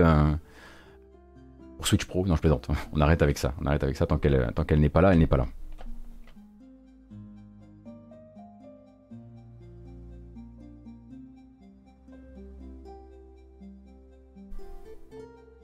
Et donc, prise de parole effectivement de Microsoft, assez massive hier, comme une sorte de, comme je le disais, comme une, une, envie de, de, débarrasser un peu le plancher et de laisser la place au jeu durant l'événement, durant leur événement, leur conférence euh, qui aura lieu ce week-end. Euh, donc, plusieurs sujets. Le premier, euh, c'est d'abord cette, c'est d'abord cette, cette confirmation qu'ils ont d'autres projets pour, on va dire, l'univers Xbox Game Pass euh, qui dépasse de loin les possesseurs de téléphone, les possesseurs de PC, les possesseurs de consoles. Euh, ce qu'ils voudraient, euh, et on le savait déjà, ils le réaffirment et réaffirment cette envie de travailler et le travail actuellement en cours avec des constructeurs de télé, de smart télévision, de smart TV, dans le but d'intégrer directement le bouquet Xbox Game Pass X Cloud dans la télé. Donc vous n'auriez besoin que d'une télé connectée et d'une et d'une d'une manette pour jouer et pour être vous aussi abonné au Xbox Game Pass.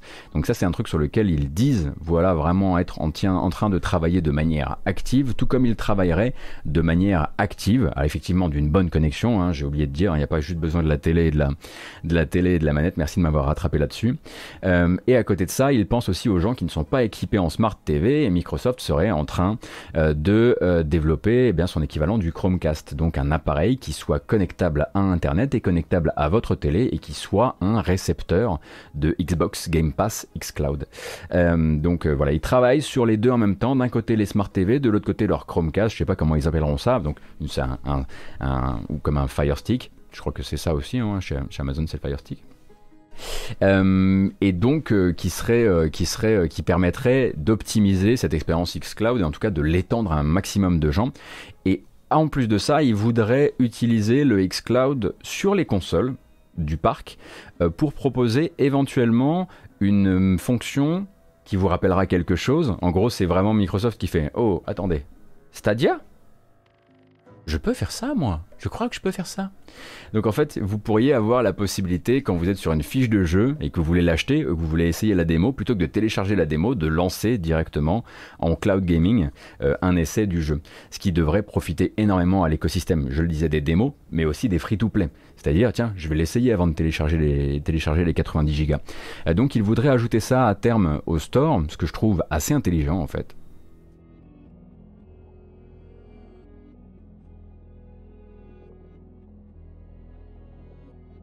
Et à côté de ça, bah, évidemment, hein, de réaffirmer euh, que bah, c'est pas parce qu'on fait du xCloud qu'on arrête les consoles. C'est pas la mort des consoles. De toute façon, euh, il y a autant. en fait, c'est un autre public. C'est un public qui serait pas venu vers la console. Et puis ceux qui resteront sur la console, ils seront pas satisfaits par le xCloud de toute façon parce que déjà les déjà même les, les catalogues sont pas les mêmes. Donc eux de redire, Évidemment qu'on va essayer d'étendre le Game Pass à plein de gens qui seraient jamais venus à la console, mais les consoles, bien sûr qu'on n'arrête pas, bien sûr qu'on va continuer à en fabriquer, et on est même déjà en train euh, de travailler sur les nouvelles générations de consoles Microsoft qui ne sortiront que dans tant et tant et tant d'années. Évidemment, ils, ne chiffrent absolument pas ça pour le moment. Donc voilà, je viens hein, euh, comme ça d'une seule main d'annoncer les Xbox Series Z. N'hésitez pas à passer sur gotos.cool hein, pour tous les meilleurs scoops. Euh, non, non, mais voilà, c'est simplement évidemment qu'ils le disent, qu'il y a déjà de la RD sur les prochaines consoles, ce qui est relativement naturel. Salut Calamaric, bienvenue. Ils appelleront leur bidule le Halocast et une fois que le service sera mort, on pourra dire qu'on on possède un zombie Halocast. Attention, Club. Attention. Floriban, merci beaucoup.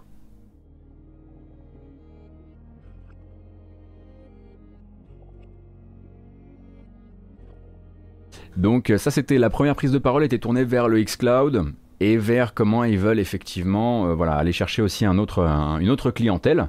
Euh, sachant que bon ben voilà a priori pour l'instant ils communiquent assez peu hein, sur les chiffres. Bon on connaît les, les, derniers chiffres du, du, Game Pass mais sur les chiffres de succès de certains jeux. Par exemple je pense que un jeu comme Outriders a été une bonne une bonne unité de, de mesure euh, pour pour eux. Mais par exemple eux ils, ils estiment qu'un jeu qui passerait sur le Game Pass multiplierait son engagement donc l'engagement vis-à-vis des joueurs, c'est toujours un peu une, voilà, c'est un truc qui leur appartient en termes de calcul, par 8. Qu'est-ce que ça veut dire exactement? Je pense pas que ça nous intéresse vraiment aujourd'hui. Ce qui nous intéresse en revanche, c'est le bon Matt Booty. Matt Booty, le, chef des Xbox Game Studios, qui pendant que d'un côté, on avait Liz Amren qui elle, qui s'occupe de Xcloud, euh, qui venait nous parler bah, des features Xcloud, lui était là pour dire au fait, euh, les Xbox Game Studios, euh, là, le fait, le fait qu'on arrive là fort fort avec notre conférence Microsoft Bethesda, peut-être que je peux vous reparler de mon rêve le rêve de Matt Booty depuis longtemps, depuis 2019, en fait il en parle depuis 2019, euh, c'est de sortir un jeu first party Microsoft par trimestre. Voilà. En 2019, quand il en parle, c'est pas évident à réaliser. Les Xbox Game Studios sont 12 ou 14 à l'époque. Maintenant, ils sont un petit peu plus, hein, puisqu'ils sont. Attendez, je reprends un peu mes fiches. 23. 23.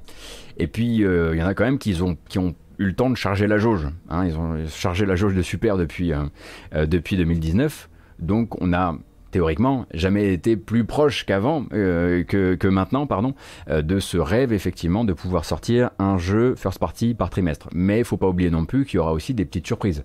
C'est-à-dire qu'il y a des jeux qui ne sont pas des exclusivités, mais qui pourront être vus comme, des, comme le jeu first party du trimestre. Exemple, Double Fine, le jour où il lance euh, Psychonauts 2. Psychonauts 2 a été financé bien avant, euh, financé et le développement lancé et annoncé sur plusieurs consoles bien avant le rachat de Double Fine par Microsoft. Le jour où il sort, théoriquement, c'est bien le jeu first party euh, du trimestre, dans le sens où c'est le jeu développé par un studio first party. Donc pas forcément une exclue.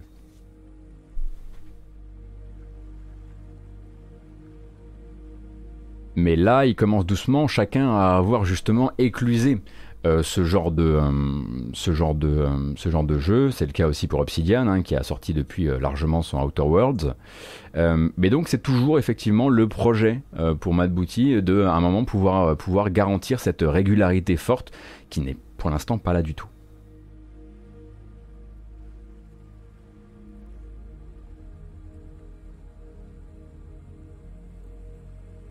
J'attends beaucoup de la conf Microsoft car ils ont beaucoup approuvé après avoir acquis tant de studios. Bah, ils ont beaucoup, à, oui, effectivement, à montrer, même si on sait déjà que, en tout cas, enfin, si on sait déjà, si beaucoup de rumeurs laissent penser qu'on verra euh, moins de jeux euh, qu'on a déjà, qui nous ont déjà été présentés euh, que prévu.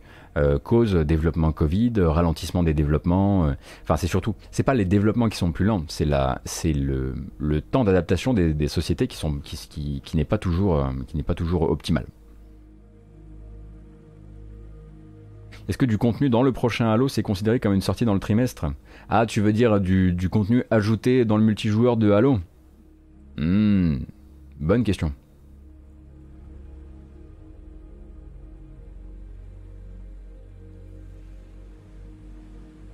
Ça pourrait, je pense. Tiens, j'avais oublié ça.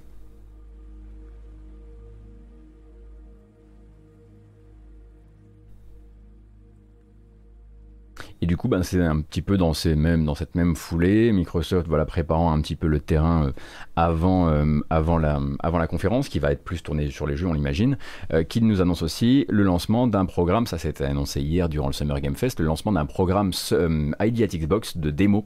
Donc une quarantaine de démos qui sont mises à disposition sur PC et sur Xbox, parmi lesquelles vous trouverez notamment celle de Tunic, mais en fait celle de Tunic elle a un peu d'avance, elle est déjà disponible. Mais sinon, globalement, il va y avoir une quarantaine de jeux qui vont vous être, c'est une sorte de petit festival Steam, euh, mais dans l'écosystème Xbox. Donc ça vous donne un peu ça. On voit quelques-uns des, teasings qui sont là. Sable sera jouable par, euh, par, euh, par, euh, par ce biais. Euh, on a Lake aussi, euh, Rift Breaker, on en avait déjà parlé ensemble. Echo Generation, je pense pas qu'on ait déjà parlé ensemble en revanche. Tunic également, la nouvelle démo sera disponible. En tout, une quarantaine de jeux. Et ce sera du coup du 15 au 21 juin.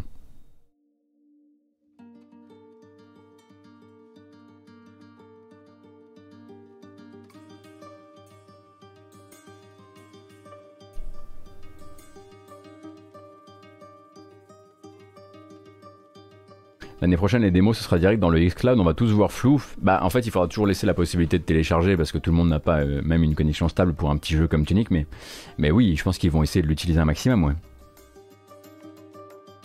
Et oui, c'est vrai qu'hier c'était la sortie de, de Chicory, et enfin, Chicory là, il, voilà, il est en, train de sortir actuellement.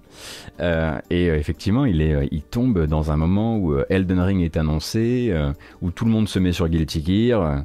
Bah là, en ce moment, on est vraiment dans un embouteillage de jeux. hein. Bah, Ratchet, Ratchet, c'est aujourd'hui. Enfin, il y a la démo de Sable qui est déjà dispo, qui est tombée aussi. Enfin, il, il fait, il fait pas bon.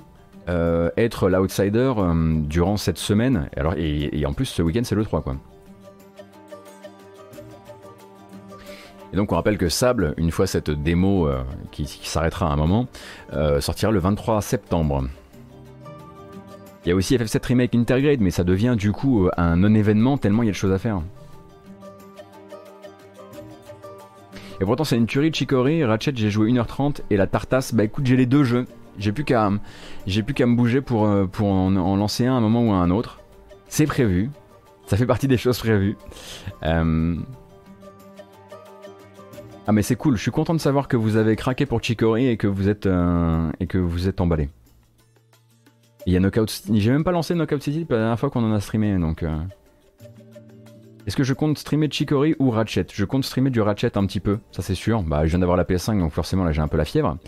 Euh, mais euh, mais oui, oui, mais je voudrais mais du et du aussi et et, et et et puis surtout la démo de, de Sable. Euh, si on termine cette matinale assez vite, cette grâce matinale assez vite, peut-être qu'on passera sur la démo de Sable si elle tourne chez moi parce qu'on est un petit peu on est un petit peu tous tous embêtés par l'instabilité actuelle de la démo. Allez, on embraye, car il nous en reste encore un petit peu. On va passer sur le journal des sorties, très grossièrement, hein, très grossièrement, avec donc euh, une série de jeux que j'avais envie de vous montrer euh, et qui ont parfois des dates. Hier, après le Summer Game Fest, il y avait une vingtaine de jeux qui étaient montrés durant le Day of the Devs, un événement partenaire du Summer Game Fest qui est organisé par I Am 8-Bit et Double Fine. Là-bas, il y a beaucoup de jeux que je vous ai déjà présentés en matinale euh, qui ont été montrés, mais si vous n'êtes pas rompu euh, à ce que fait, euh, à ce que, à ce qu'on peut trouver en nouveaux jeux indépendants, eh bien, ça peut être intéressant de voilà de, de vous brancher sur ces 20 jeux qui ont été montrés durant alors Day of the Devs. Moi, j'en ai repéré un parce que c'était le seul que je ne connaissais pas euh, de la boucle et en plus, il est un peu surprenant et un peu euh, atypique. Et puis ensuite, on va dérouler des trucs qui sont plus euh, sur les sur les sorties à venir. Euh, et donc, celui-ci s'appelle Behind the Frame et on parle d'un puzzle game euh, narratif euh, développé à Taïwan, décidément en ce moment. Euh, et il est fort joli, ma foi, et surtout, je suis fou de sa musique.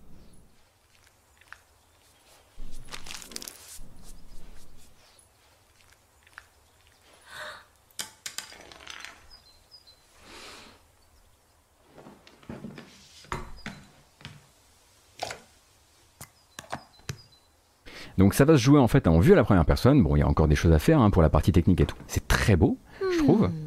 Il y a un côté un peu. euh, Et si on avait eu ça sur Nintendo DS Et vous allez effectivement manipuler toutes sortes d'objets, mettre de la musique, etc. Et puis ensuite, il va y avoir des, des séquences où vous allez faire des croquis.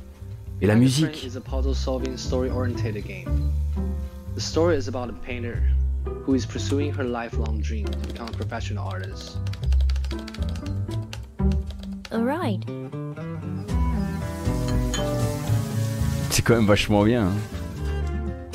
We really want to make the game feel like anime. voyez, chez elle, le café, il est bon. Style differentiate objects from backgrounds.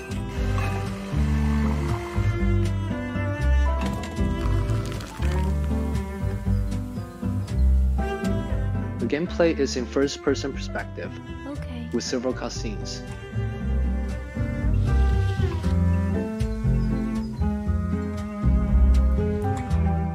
Attention, il va y avoir un saut de chat comme vous n'en avez jamais vu. Le jeu c'est Behind the Frame.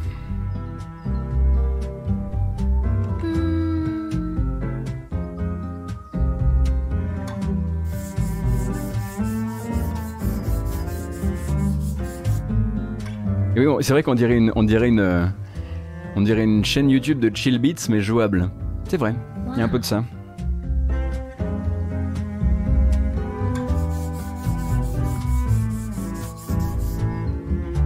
C'est donc ça, que- c'est comme ça que Kloski fait ses dessins, je crois. C'est facile, en fait.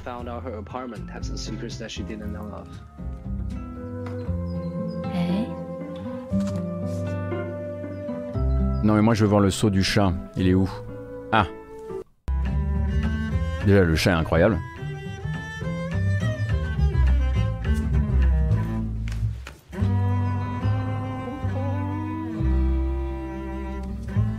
Ça va mieux. The story is really about love. Donc voilà, ça c'est un behind the frame que j'ai trouvé tout à fait choupi. Il y a beaucoup, beaucoup de très beaux jeux qui ont été montrés. Là, il a fallu malheureusement que je fasse une sélection. Si vous voulez un de ces quatre qu'on revienne dessus, même si c'est des jeux que j'ai l'impression de vous avoir déjà présentés, on peut le faire. Sinon, je suis sûr que Atto vous, avez vous a déjà tout raconté et tout débriefé de ça, de, cette, de ce Day of the Devs, qui, si vous aimez le jeu indépendant, était infiniment plus intéressant euh, que, euh, que le Summer Game Fest. Summer Game Fest, on a oublié de le dire, hein, mais qui est bourré, qui était bourré de trucs dont on se foutait royalement, euh, des, des trucs qui ont été payés une blinde mais qui étaient pas très intéressants. Même, même Smite était là, hein, c'est dire si tout était possible. Bref, euh, l'autre information importante, c'est que vous avez toute la semaine, là désormais jusqu'à jeudi prochain, si mes calculs sont bons, pour récupérer Control gratuitement sur l'Epic Game Store. Je vais pas vous mettre une bande-annonce de Control pour des raisons évidentes, je pense que vous, savez un petit peu de quoi il s'agit, mais Control est gratuit actuellement sur l'Epic Game Store. C'est plutôt, on est plutôt en case foncée, c'est-à-dire que vous peut-être que ce sera pas le jeu de votre vie, peut-être que ce sera le jeu de votre vie, euh, mais c'est vraiment trop ce serait vraiment trop bête de pas le de pas le choper quoi. Euh, c'est une, une occasion euh, incroyable de se faire un avis sur un jeu que moi je trouve pas parfait en toute chose euh, mais qui est assez enfin qui, qui est quand même follement marquant. Euh, on va embrayer ensuite sur donc le 17 juin arrivé euh, sur euh, sur Switch d'un jeu qui est déjà sur Steam depuis fin janvier. Il s'agit de Metal Unit et donc c'est un jeu d'action 2D venu d'Asie. Vous allez voir qu'au niveau de la philosophie de gameplay, ça sera peut-être pas pour tout le monde, mais bon, quand ça sort sur Switch, je vous en parle toujours un petit peu.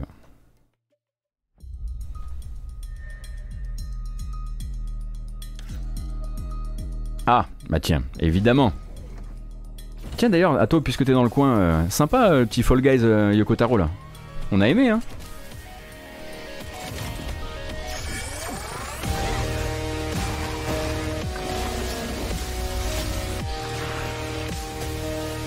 Donc ça c'est Metal Unit. Moi je suis pas sûr que ce soit mon type de jeu, mais je suis sûr qu'il doit y avoir au moins une ou deux personnes qui doivent se dire Hey, pourquoi pas?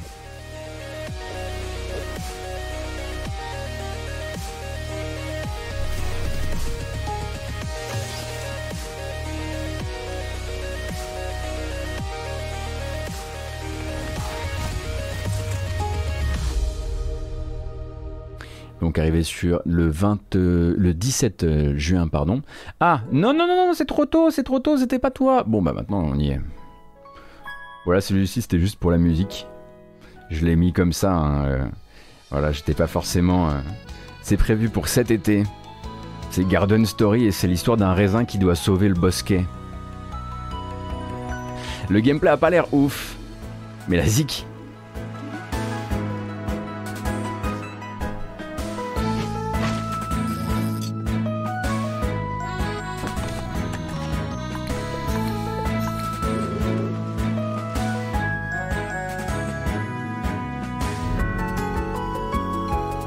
Démo en ré- régulièrement sur le Steam Festival, Ato Ah, merci beaucoup. Bah, du coup, il sera très probablement à nouveau en démo sur le, durant le Steam Next Fest.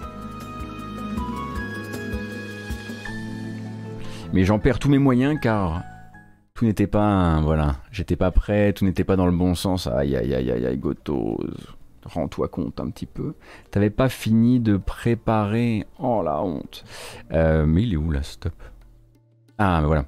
Last Stop, donc le nouveau jeu des créateurs de Virginia. Virginia, là on est sur de l'OVNI, c'est chez, chez Annapurna. Donc Last Stop, qui avait déjà été montré euh, durant le dernier ID at Xbox, si je ne dis pas de bêtises, sort le 22 juillet.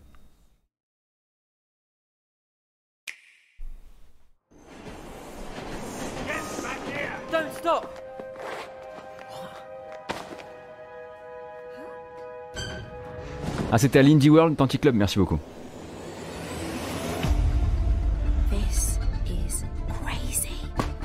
We need to move him. Let's get him inside, out of sight. Are you a human being? Like me? Come a little closer. You two, you two, were made for each other. I just want my body back. C'est dommage parce qu'il ressemble quand même vraiment, vraiment, vraiment beaucoup au, au héros de, euh, du dernier Dontnod, quoi. I read the brief. We're making history here, Mina. Resources, technology, culture. This is the next frontier. I'm counting on you. All right. I'll get the job done. This is not your fault. If it's anyone's, it's mine. I think I've made a terrible mistake. Mais je reste intrigué par le jeu aussi parce que je trouve qu'il a des, il se permet des choses d'un point de vue euh, animation faciale qu'on voit, un- qu'on voit pas trop souvent, quoi. C'est à la fois daté et en même temps en termes d'expression du visage, euh, ça met une pâtée à tout ce que faisait, euh, à tout ce que faisait euh, tel tel, quoi. Arrivé d'abord donc sur Nintendo Switch pour celui-ci, mais pas que, hein, si je dis pas de bêtises. Oui, effectivement, comme Virginia, ça sent le peu de gameplay. Virginia, vraiment, euh, c'est voilà, c'est euh, on rentre dans un tunnel, on en ressort de l'autre côté, le jeu vous a pris, vous a retourné, vous a lavé, vous êtes lessivé. Il va falloir que vous en parliez avec des gens pour comprendre ce qui se passe. Et au niveau du gameplay, on n'aura pas fait grand chose durant les deux heures du jeu, c'est sûr.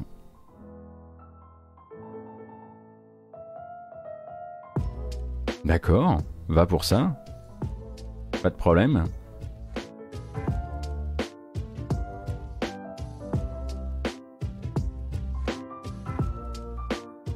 Euh, pas de news du jeu en vraie poupée complètement fou que tu nous avais montré, celui avec 6 ans de taf ou un, truc du genre. Club, si tu parles de Vocabulantis, il a été montré hier au Day of the Devs. Si tu parles de Harold Alibut, il sera ce soir au Tribeca, entre 20h et 21h, et on sera là.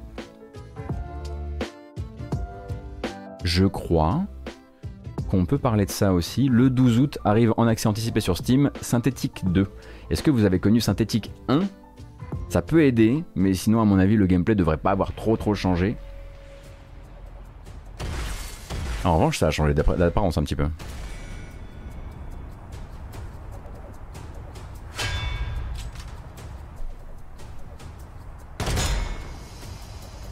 Donc ça c'est du gameplay, de l'alpha gameplay qui a été montré, euh, qui, a, été montré, euh, qui est sorti hier pardon.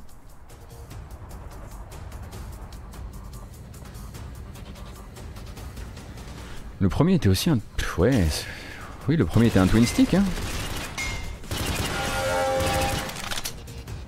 C'est la guerre, effectivement, c'est la guerre.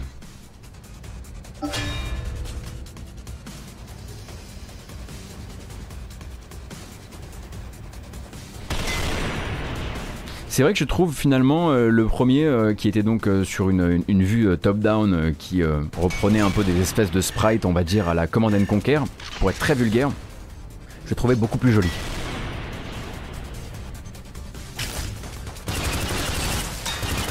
Là, pour moi, on est plutôt sur une transition 3D pour l'instant dans laquelle j'ai du mal à me projeter, quoi. Mais c'est vrai que le sound design, ils sont toujours assez bons. hein. Ouais. Ouais, ouais. Donc arrivé en alors c'est de l'accès anticipé, hein. Euh, mais arrivé en accès anticipé, je le disais donc le 12 août.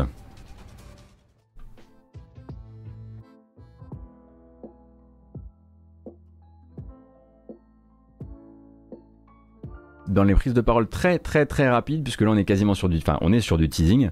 euh, les développeurs de euh, of Mine et de Frostpunk avaient envie de vous dire on continue à faire des jeux déprimants si ça vous branche et on vous montrera le jeu euh, du coup un peu plus tard dans l'été, ça vous dit?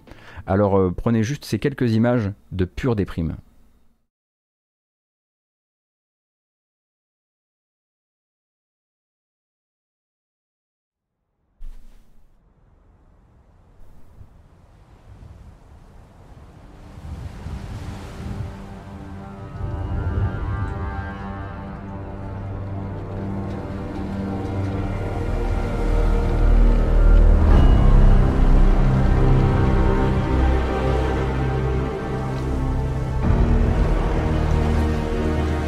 Sang, des armes, de l'essence, de la neige. Nickel. Rendez-vous le 12 août pour en savoir plus sur ce qui ressemble quand même très fort à un Frostpunk 2 ou à un spin-off de Frostpunk, sait-on jamais.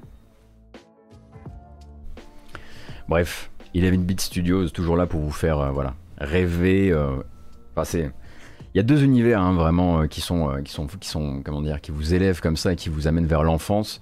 C'est le royaume champignon de Mario et Frostpunk quoi. Ça, fait du bien à l'âme, ça rassure.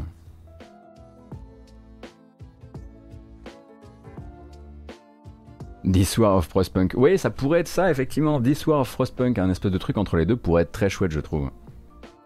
Euh, oh là là, on pourrait passer tellement de choses, mais à un moment ou à un autre, il va falloir que j'essaie moi aussi de gagner du temps pour bah, faire les uploads, me préparer à peut-être euh, jouer à la démo de sable avec vous si, euh, si on a de la chance. donc pour l'instant, on va dire que c'est terminé pour aujourd'hui, peut-être pas juste. Est-ce qu'on a encore un peu de gameplay de Chinatown Detective Agency? Oui, oui, je préfère qu'on termine là-dessus. Donc un peu plus de gameplay, un peu plus neuf pour Chinatown Detective Agency, euh, qui est un jeu d'enquête cyberpunk point and click euh, que vous pouvez peut-être reconnaître depuis un, certain, enfin que vous avez peut-être vu euh, un certain nombre de fois, qui est régulièrement dans les Steam Festival et qui sera très. Il y a déjà un prologue qui est disponible gratuitement.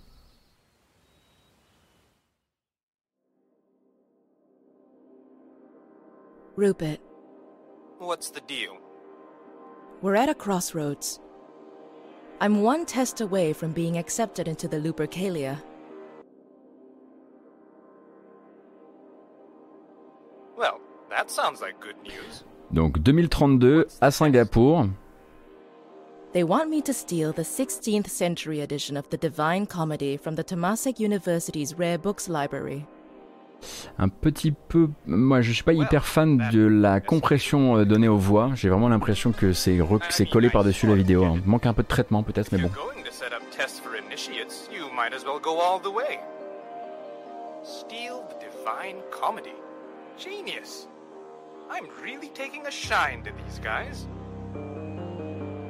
Voilà, le jeu ressemble plutôt à ça.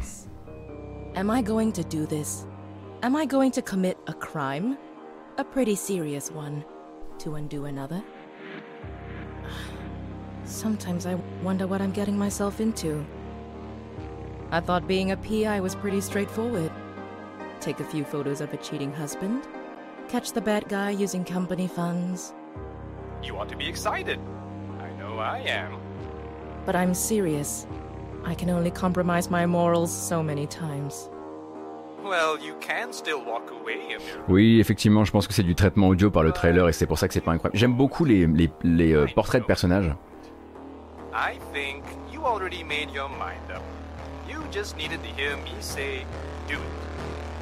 Ah bah tu vois, Fork Motion, moi je les aime bien, c'est marrant.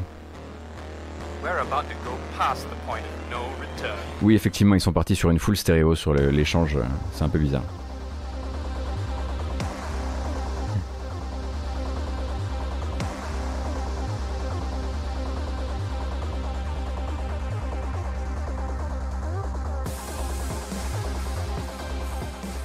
Donc vous avez déjà un prologue hein, qui est jouable pour Chinatown Detective Agency, qu'on voilà, on a l'habitude de, le raccourcir en CDA. Euh, et ah ah bon, on en reparlera peut-être à un autre moment parce que là il faut qu'on se il faut qu'on se calme. C'est Disco Elysium les portraits, il y a un côté un peu comme ça, je suis assez d'accord. Mais nous, qu'est-ce qu'on n'a pas fait aujourd'hui? J'ai l'impression qu'il manque un truc. On a, oublié, euh... non? J'ai l'impression. C'est fou ça. On n'a pas. Euh, si, on a, on n'a pas. On n'a pas. Bah, ça tombe bien parce que c'est terminé. Alors on va la faire directement. Hein. On va la faire fort fort. Et si vous voulez rester avec nous, on va essayer de lancer la démo de sable et voir si elle fonctionne. Et puis si, si pas démo de sable, alors pas démo de sable. Euh, mais c'est parti.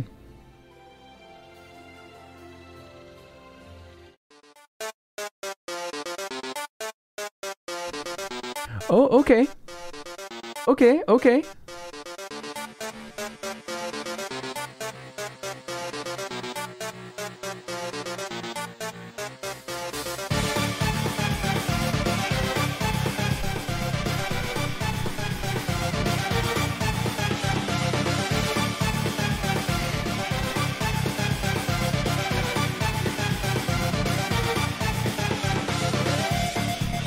Ah, ça c'était. Vous étiez pas prêt pour ça, hein.